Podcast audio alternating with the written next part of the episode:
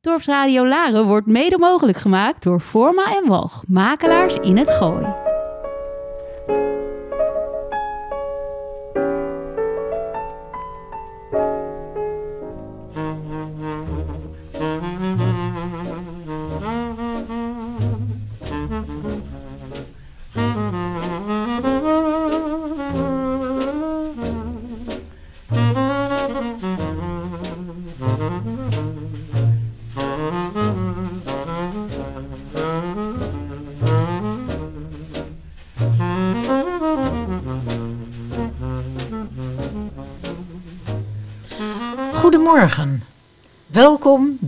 Praatvogels aflevering 7.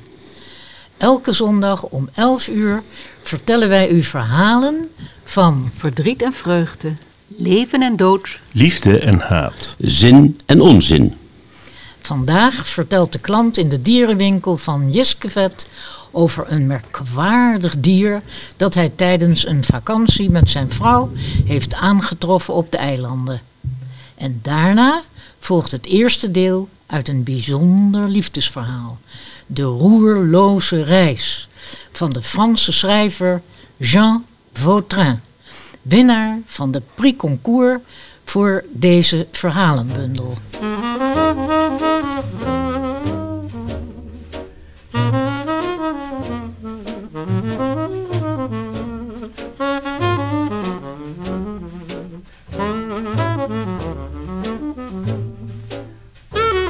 De eilanden, naar een verhaal van Jiskevet.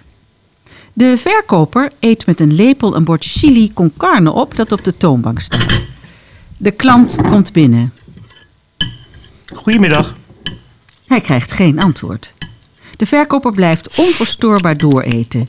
De klant loopt naar de toonbank, kijkt een poosje zwijgend naar de etende verkoper. Hmm, dat ruikt lekker zeg. Er gaat niks boven een goed bord warm eten. De klant buigt zich voorover om aan het eten te ruiken. De verkoper brengt een dreigend gegrom. Geschrokken doet de klant een stap naar achteren. De verkoper eet het bord leeg, veegt zijn mond af met een servet, schuift het bord weg en krabt zich enige tijd als een hond achter zijn oor. Wat kan ik voor je doen?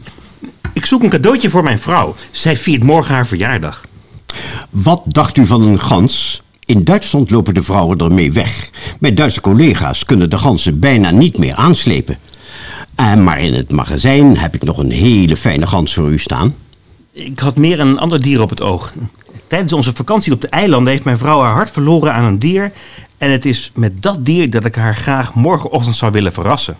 Over welk dier hebben wij het hier? Ja, dat is nou juist het probleem.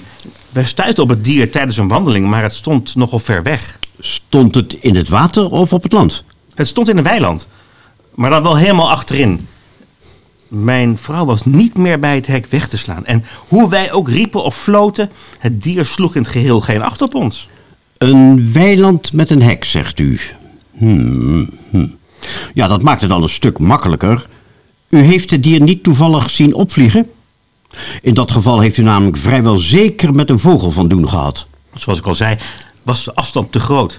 Bovendien stond het dier met de rug naar ons toe. De verkoper pakt een fotoboek van onder de toonbank en begint voor de klant bladzijden om te slaan.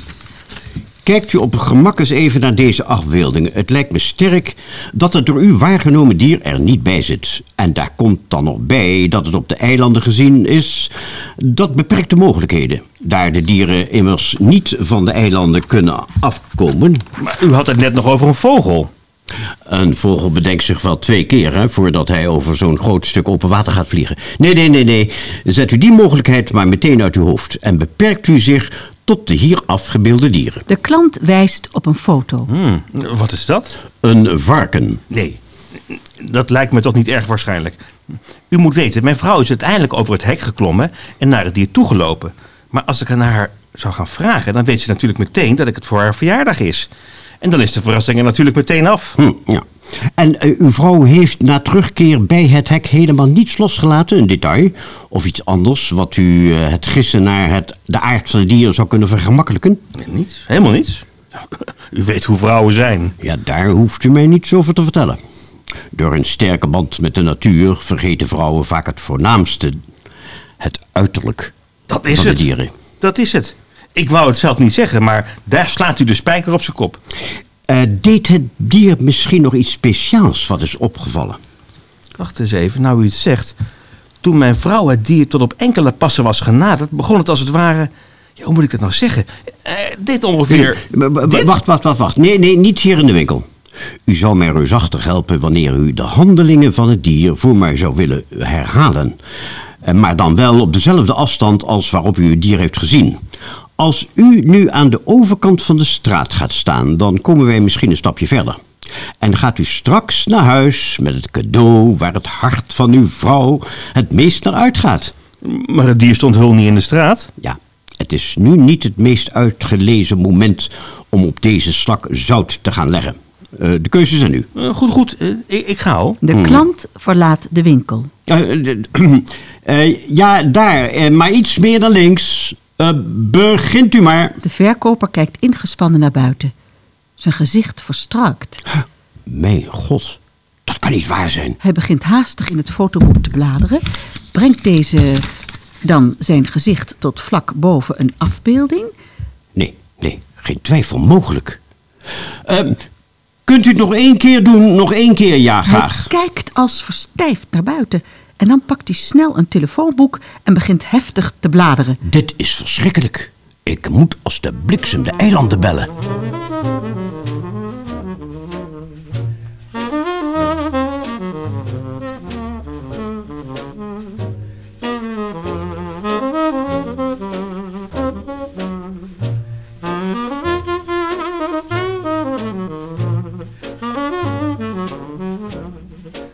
De roerloze reis naar een verhaal van Jean Vautrin. Toen Clébert Bouguignot die ochtend, net als elke andere, het rolgordijn van zijn fotohandel ophaalde, bedacht hij dat hij van zijn vrouw hield. Het was een gevoel zo vredig als de Loire-rivier. Een aangeslipte en nergens verkrampte tederheid. Het resultaat van een rustige verzanding die terugging tot de jeugd, dat wil zeggen tot 40 jaar eerder, toen de toekomstige mevrouw Bouguignot, geboren Lucienne Crapoulet, was binnengestapt in de winkel, Rue des Pitoches te Blois. Lucienne was toen 20 jaar. En haar door een charmeraine stepin aangenaam gewelfde figuurtje was gehuld in een zomerjurk. Een puttertje met gele vleugelvlakjes leek op jacht naar een kers de ronde te willen doen op de rand van haar hoedje van haar Italiaanse stro. Zo was ze elegant, zonder gekunsteld te zijn. Zachte ogen, lelieblanke huid, mooi gewelfde mond, haar tanden parelmoerden een lichtende glimlach in het tegenlicht waarin ze stond. Ik kom uit Asnière om de berg te schilderen. Ze voegde een zelfverzekerd gebaar aan haar raadselachtige woorden toe en opende een tamelijk groot album dat ze op haar knieën legde. De jonge fotograaf was 25 jaar. Hij kwam dichterbij. Bladert u het zelf maar door. U reikt naar viooltjes. Kijk, dat is hem. Dat is de berg. Oh, De berg bij Gavarnie vormde samen met enkele andere schilderijen die landschappen voorstelden de fine fleur van een door de firma Chalandon en Boursoufle op zuiver linnen uitgegeven catalogus. Voor beroepsfotografen. Naast een aanzienlijke keuze aan Dorische zuilen, fonteinbekkens en balustralen van stukwerk, bestemd om er communicantjes, bruidsparen of schoonmoeders voor te laten poseren, bood het ook een serie verwisselbare decors. Die ruïnes, kliffen, exotische plekjes of verre streken vormden een volledige staalkaart van luxueuze kleurenplaten. Een voorbeeldige pathos bestemd om onontbeerlijke kleurrijke steun te verlenen aan in de studio gemaakte foto's, geheel naar de smaak van Franse families. wat schitterend. En, en wat een rust. Ja, hè? Die man en die vrouw die samen bidden zeggen ons veel over de macht van de tellurische krachten. Het was 1929 en in die tijd waren ze nog niet bang voor dikke woorden. Eh, De kunstfotograaf, lees ik hier in de catalogus, die onder deze laboratoriumomstandigheden het licht geheel naar zijn eigen hand kan zetten, kan zo de meeste diepte geven aan gezichten en houdingen. Van, van groepen die komen poseren voor de grote momenten in het leven. En hier staat, voor de Alpenschilderingen voelt de burger van het vlakke land zich het best. Zo komt hij gemakkelijk aan een avontuurlijke achtergrond, zijn roerloze ambities waardig. Ja, zwaar. Dat ze in Bois weinig reizen hoor. Hoogstens fietsen ze wat op zondag. En de moederste op een tandem langs de oevers van de Loire. Zijn stem kwam hem klankloos voor. Zwak, leeg, niet bestaand. Hij transpireerde hevig binnen zijn boord van celluloid. Hij hief zijn hoogrood aangelopen gezicht. Het jonge meisje nam het op, met haar noodbruine ogen. Hebt u een tandem? Mhm. Ik vervaardig deze levendige schilderingen zelf, zodra u een bestelling plaatst. Het beeld van een modelvliegtuigje dat heen en weer geslingerd werd in de lucht, drong zich op aan Bourguignot's gedachten. Hij zag zich weer op zijn veertiende, terwijl hij met zijn vi- wijsvinger de schroef omwond van een balsahouten vliegtuigje dat door een elastiek werd voortgedreven. Aan de binnenzijde van zijn onderarmen waren zijn zenuwen nu als ineengedraaid elastiek. Klaar om een onvermoeide kracht vrij te laten. Het was alsof de loop van zijn toekomstige bestaan afhing van deze enkele ogenblikken waarin hij met het onbekende meisje samen was. Het enige wat u moet doen is wat toebehoren aanschaffen. U zult zien hoeveel realisme u voor geringe kosten aanbrengt met een bergstok hier, een jachtgeweer in de holte van een arm, een tropenhelm daar of een opgezette beer. akkoord, akkoord. Kunt u mij drie van die fraaie voorwerpen leveren? Ze kosten u 124 francs per stuk. zei het meisje vurig. En ze haalde haar bestelboekje uit haar tas. En die dag sloeg de bliksem drie maal in de Saint-Roch-kathedraal. Met penselen en tubes olieverf verrichtten de jonge studenten van de Parijse Kunstacademie wonderen. In minder dan vijf ochtenden, want de middagen waren gereserveerd voor de tandem, vervaardigden ze een storm bij Ouessant en een tocht naar Taman-Racé. U hebt een vlotte streek. En wat een ruimtelijkheid. Het realisme van die golfkammen wedijvert inderdaad met dat van de zandkorrels. De oase en de zee. Hij hield van Crapoulet. Hij noemde haar Lucienne. Hij glimlachte haar toe. Hmm. Je ruikt naar terpentijn.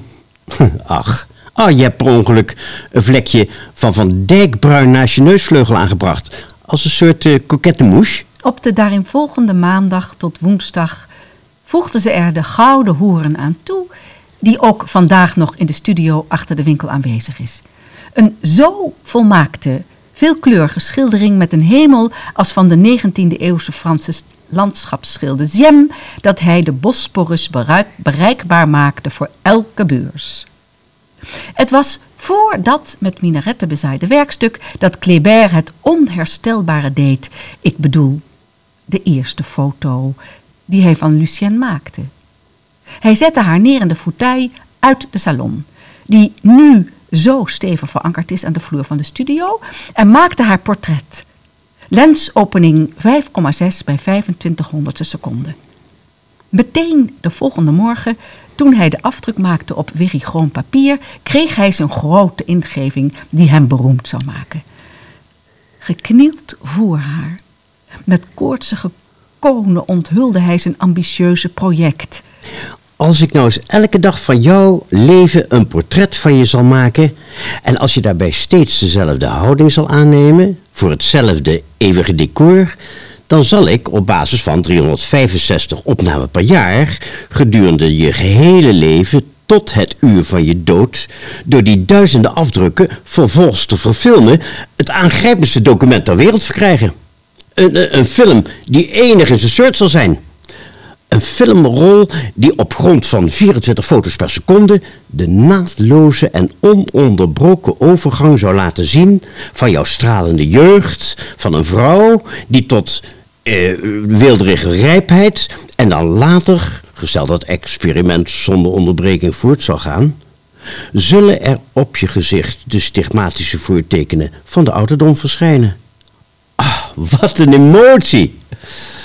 Ah, welke merkwaardige sensatie zal het zijn, nietwaar? om de tijd in verkorte vorm zijn slijtageslag te zien verrichten. Om de zich aangekondigde galop van het overlijden te kunnen voorzien. Zal je me tot aan mijn dood fotograferen? Tot aan je dood, liefje. Maar daarvoor zou je vlakbij me moeten wonen. Bij je, mijn liefste, bij jou. Ik trouw met je. Maar om dat plan te realiseren, zullen we er zeker van moeten zijn dat jij minstens zo lang blijft leven als ik. Ja, we moeten meer dan wie ook eh, voor elkaar blijven zorgen. Ervan verzekerd dat haar toekomstige echtgenoot trouw en spaarzaam zou blijven, trouwde Lucienne met Bourguignon. Toen dat gebeurd was, stadhuis en kerk, ging zij voor een laatste keer terug naar Asnières. Bood Salandon haar ontslag aan in aanwezigheid van Boursoufle en bezocht haar ouders om afscheid te nemen. Vervolgens wijden Lucienne en Kléber aan elkaar gebonden door het pact dat hen van toen af aan een dagelijkse samenkomst op de reden van Constantinopel voorschreef, zich aan het leven. Als goede keukenprinses en huishoudster op haar tijd vervulde zij haar echtelijke plichten met een voortdurende vernieuwde inspiratie. Het was geweldig om te zien hoe zij zich inspande en hoeveel losbandigheid school er niet achter die deugd. Ze moest in het geheim wel schuine boeken lezen. Zo schitterde zij in het onverwachte. Voegde ze niet alleen al in de loop van 1934 drie nieuwe liefdestandjes toe aan het eentonige gamma van haar echtgenoot. Kortom, de bourguignons uit de Rue des Pitoches waren gelukkig tot in hun vingertoppen. Vanaf 1930 stelde Kléber het volgende in. We maken dagelijks twee foto's. Om acht uur s morgens en om acht uur s avonds. En Lucien, je gaat nauwkeurig opgemaakt en altijd op dezelfde wijze gekleed, met opgestoken haren, in eh, die grote Voltaire voor thuis zitten, steeds precies in dezelfde houding. Ja, recht tegenover haar, enigszins van bovenaf ingesteld, bevond zich permanent het blauwe oog van een lens met bajonetsluiting. Vastgezet op een groot formaat camerahuis. De belichting, altijd dezelfde, werd voor elke sessie nagemeten, zodat geen enkele lichtwisseling de zuivere slingerbeweging van het lopende experiment kon bederven. Alleen jij, Lucien, hè, als model, hebt het recht op een zekere veranderlijkheid. En daarbij gaat het dan nog om eh, onbewuste instabiliteit? Min of meer als het schuim der dagen. Een kortstondige nuancering door slapeloosheid, tegenwerkend puistje, slechte spijsvertering, maandelijkse ongesteldheid. Of omgekeerd juist, een, ex, eh, een, een, een lichte bruining ten gevolge van de wisselende seizoenen. Eh, kringen, bleekheid of een expressierimpeltje tasten je zuiverheid niet meer aan dan eh, nou, acht of hooguit tien foto's. En verdwijnen dan weer. Ja, tien foto's, nauwelijks een halve seconde projectie. Een schim, een, een, een niets, een vaag gevoel. Voor de rest hadden model en fotograaf voor dat wat ze in handen hadden gekozen voor een uitdrukking van vredig geluk. Eh, glimlach eens, Lucien. Iets van eh, een zweempje bij je mondhoeken. Zo je wil gelijk aan dat van de Mona Lisa. Maar toch, toch wat stralender. Met een aanvullende opgewektheid. Ja, dat, ja. Met wat humor. Het werkelijke probleem van hun waagstuk werd hen voor de eerste keer duidelijk in dat beruchte jaar van de Spaanse griep. Ik denk dat ik een griepje heb. Een hardnekkige verkoudheid waarvan ik een rode neus krijg. Vervolgens werd haar teint vaal. Ze rammelde van de koorts, haar ogen begonnen ziekelijk te schitteren. Ze at niet meer en moest tenslotte bed houden. Eh, we stellen onze fotosessies uit.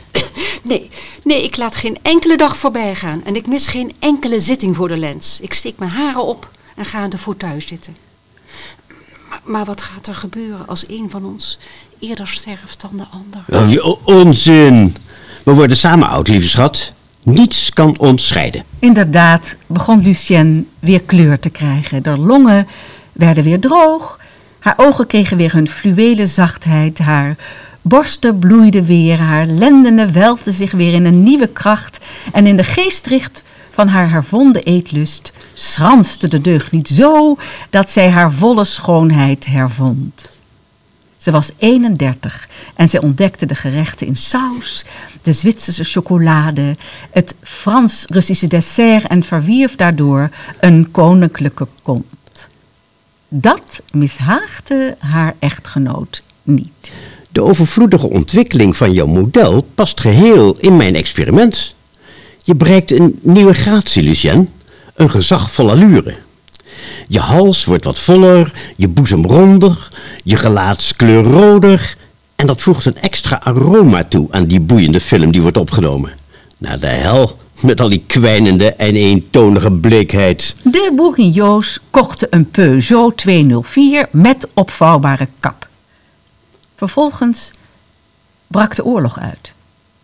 Kléber ontving zijn mobilisatieoproep vlak na de ochtendfoto. Zoals gewoonlijk was Luciens glimlach weer buitengewoon geslaagd geweest. Het was kwart over acht, een vrijdag, marktdag.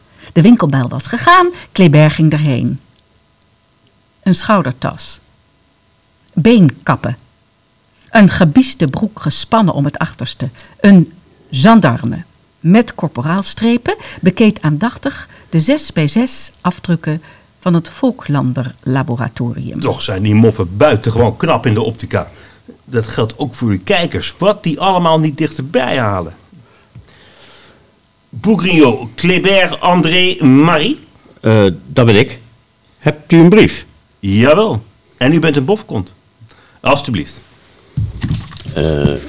Kolonel Durafour, commandant van het 8e militaire district, nodigt u uit zich bij zijn troepen te voegen. Zijn onderdeel te Toul, hm? het 4e regiment infanterie, op de kortst mogelijke termijn. Bofkont? Wel degelijk. Degene die het eerst afreizen, gaan naar de Maginot-linie. Hm? Die houden droge voeten. En in enkel, elk geval bent u er zeker van dat u een geweer krijgt. De onheilsbode salueerde, draaide zich om op zijn hakken en vertrok. Drie grote passen later barstte Kléber de studio binnen. Voor de Bosporus maakte zijn vrouw haar knot los. Het gaat om de oorlog. Bij ons blijft het vrede. Jij gaat niet. Maar hij ging wel, wel degelijk. Het was vlak na de avondfoto. Nadat hij met opgeheven hoofd zijn buren begroet had, vertrok hij met zijn kartonnen koffer in de hand en een sjaaltje in zijn zak. Lucien, zijn onbestorven weduwe, huilde zwaaiend met een gelegenheidszakdoek. Mooi als een vrouw uit Nice op de postkalender stond zij op de drempel van de winkel en bood zij de buurt het allegorische beeld dat van haar verwacht werd. Midden in de nacht zette ze het poortje dat achter het huis naar de steeg leidde op een kier. Een grijze schim sloop naar binnen. Het was Kléber die terugkeerde van het front. Ik ben er weer, schat. Met onze twee foto's per dag heb ik wel iets beters te doen dan de Duitsers Frankrijk uit te duwen. En dan nog, maar hart is er niet bij. Hoe nationalistisch ook, ik geef ons geluk niet op voor het avontuur. Volgens door Lucien opgesteld plan verstopte hij zich dus in de kelder. Tussen twee rijen kamaai en een fust wijn uit Amboise had ze een bed voor hem opgemaakt. En daar verbleef hij gedurende die merkwaardige weken van rust aan het front. En zelfs nog een tijdje daarna.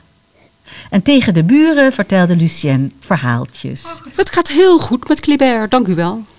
Die arme treinsoldaat bevindt zich in de buurt van Biche, in het arrondissement Sarreguemines.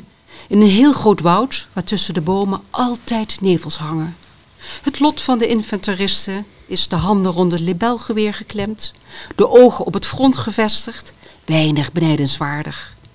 Kun je je voorstellen, voor een man die zo gevoelig is als mijn Kléber? Ze beschreef zijn heldhaftige gedrag, verzon wapenfeiten, deed zijn moed glanzen.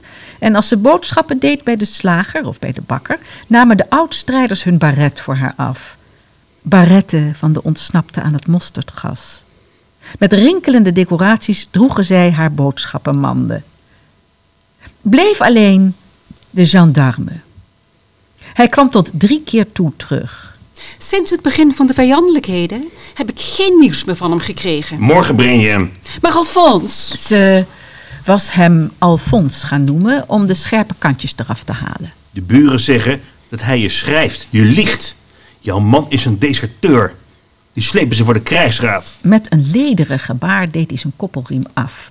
Ze wrong haar handen van verdriet. Ze was buitensporig mooi, haar ogen, haar grote ogen. Het was een maanverlichte avond. Kortom, een patriotische avond, nauwelijks een uur voor de foto van achten. Moeten we de verdiensten, de buitengewone koelbloedigheid van Lucienne nog onderstrepen, zoals ze met een prachtige beweging van haar schoot de vervoering van de militair wist te beknotten?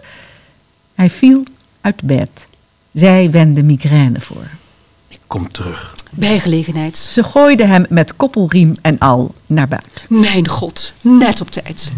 Heb ik wel verteld dat Kléber twee keer per dag, ondanks de omstandigheden die hem opgesloten hielden, op het precieze tijdstip het luik van zijn gewelfde kerker omhoog duwde en zich bij zijn vrouw voegde om haar op de foto te zetten? We waren er bijna bij. De gendarme was er weer. Vervolgens vergat deze bewonderenswaardige vrouw het overspel dat zij uitsluitend uit opofferingsgezindheid had begaan en nam plaats voor de minaretten. Ah, wat een rust in deze studio. Eh, glimlach, Lucien. Eh, nee, nee, niet te veel. Nee, niet onvoldoende. En toch was het de macht der gewoonte? Kreeg Kléber op het matglas de vage indruk dat er iets onwaarneembaars en ongezonds tussen de dagelijkse plooien gegleden was. Wat is het precies? Eh, een onzichtbaar stofje? Wat dampt daar op de lens? De rokende kachel? Of was het een matheid? Ja, ja wat had... eh Lucien, kijk je niet wat verstrooid? Oh, nou, nee, mijn beste. Kijk, kijk, kijk, kijk maar. Ik ben er klaar voor. Hij richtte. Zij glimlachte en buiten was het winter. Alfons kwam niet meer opdagen. De gebeurtenissen vertrokken zich vlug. Het front was over de gehele lengte doorgebroken, de Maginot-linie omsingeld. De Engelsen scheepten zich weer in. Het was een wedstrijd wie het hardste achteruit kon lopen. De Duitsers, die vee en vluchtelingen in soorten en maten voor zich uit joegen, overstroomden het Franse grondgebied met het gegrom van panzerwagens. Blitzkrieg. De wapenstilstand was getekend.